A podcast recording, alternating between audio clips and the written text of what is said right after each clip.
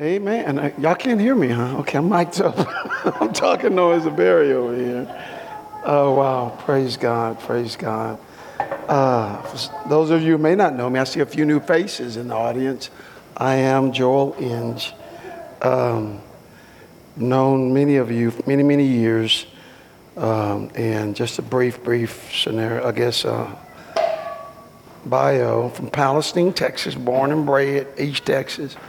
Um, and I am founder and director of Kingdom Life Academy, which um, we have our office manager and uh, Nicole, our teacher, and we have families here, the Berries, our students, uh, Barry and um, Caleb and, and Daniel, and also Cademan uh, is also one of our students. So we have, and Andy Man, excuse me, Andy in the back. So we've been blessed.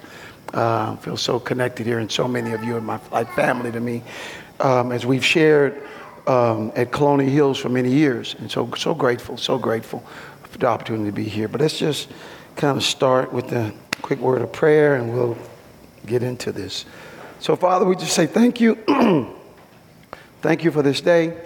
Thank you for this time, Lord God. Thank you for the opportunity for me being here, Lord God. And, and uh, we just ask you to have your way in this time. Have your way in us and through us for your eternal kingdom purposes. In Jesus' mighty name. Amen. Amen. Uh, to cut to the chase, I'm going to be very blunt. Um, I have nothing. I have nothing. I have no, I have no word to declare to you. No sermon, no message. I have nothing. And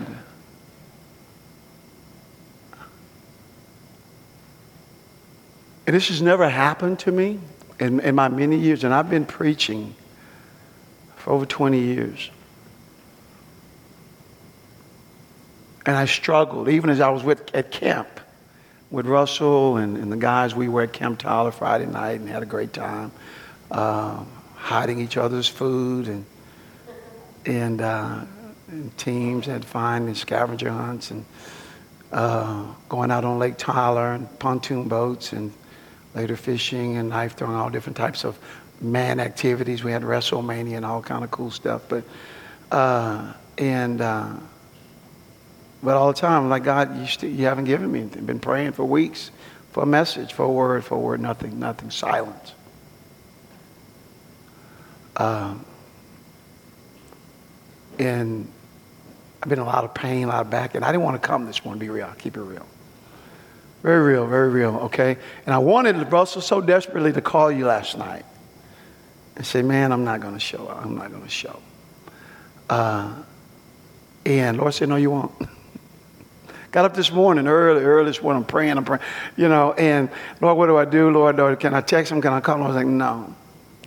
I'm in pain, I'm hurting. Lord said, again, winners play hurt. You know, Emmitt Smith said that. Right? Winners play hurt. Yeah. Um, and so God said, you're going to show up. I'm like, Lord, give me something. Mm-mm. No. Because I want y'all to pray. And you confirmed that this morning, Russell.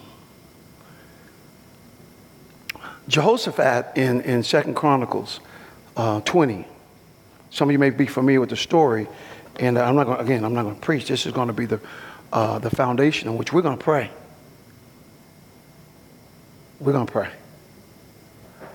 But Jehoshaphat, right, uh, when the kingdom of Moab and, and Ammon and others that were coming against them. And, and, and, and part of the problem that they were coming against them was some of Jehoshaphat's own rebellion and not walking in the will of God.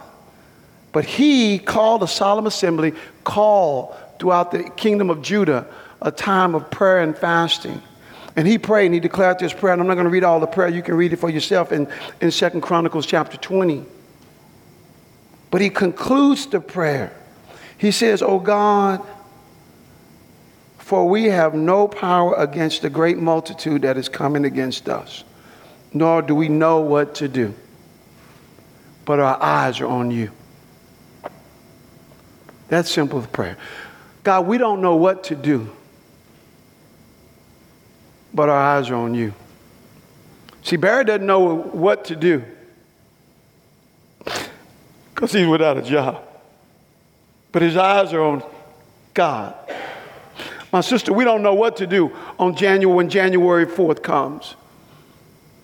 Because I have family members that are in the medical field. They don't know what to do. But their eyes must be on him. Right? Even, Jason, what you're saying with this, even with the word duty, we don't, you don't know what to do with that. But our eyes must be on him, on God. Right? And Kenzie's sharing from her own heart, you know, about her struggles. She doesn't know what to do. That's why she's asking for prayer. I don't know what to do. See, some of y'all don't know, but I'm so jacked up. Let me just kind of tell you. I'm so jacked up that over four years ago, God had, God had sent me to live in a tent. I live in a tent over four years now to get my heart right. Because I'm so jacked up. And I don't know what to do, but now, and I'm crying out to God because he's doing or having to do a work in me, and he's still doing a work in me. And I struggle, I struggle, I have sin struggles. I come here this morning with sin struggles.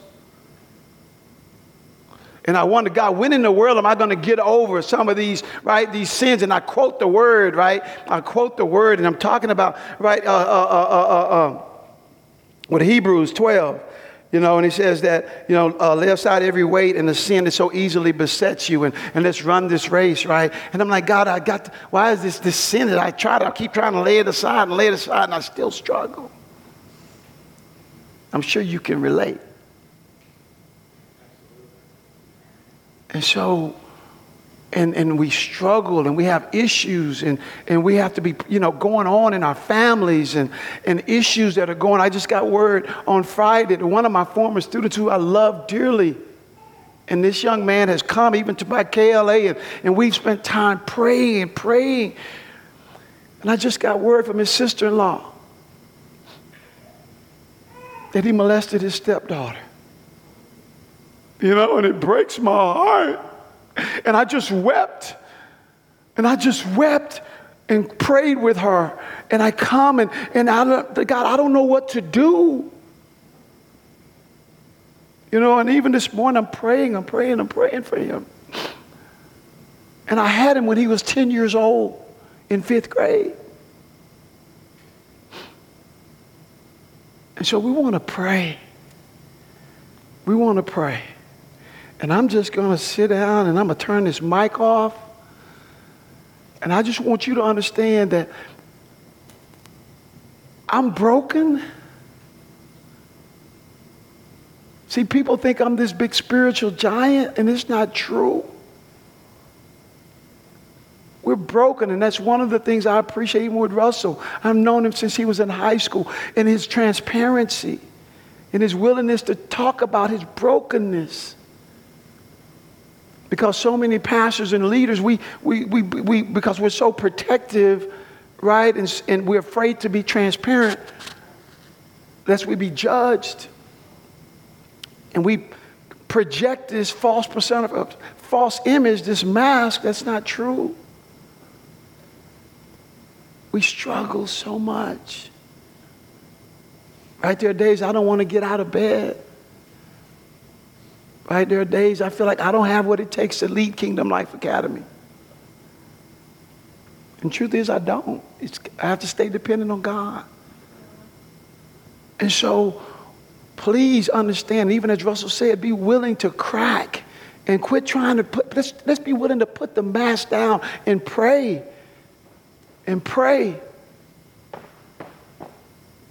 Pray for our struggle. Pray for one another. Pray for what's going to be willing to. And I'll, I'm going to start. And Russell, as we if we feel the Lord lead, I want you to just close us out. Well, we're going to be filled by praying, and I'm going to pray. Because we need God. We, and he is our answer. He is our answer. And we don't pray with hopelessness. We don't pray out of hope. No, we pray with a confidence not in ourselves but in him. in our Lord and our, oh, our God. He's our God. He's our Savior. He's the answer. And again, as Jehoshaphat said, my eyes are on, our eyes are on you, God, as we pray, as we pray.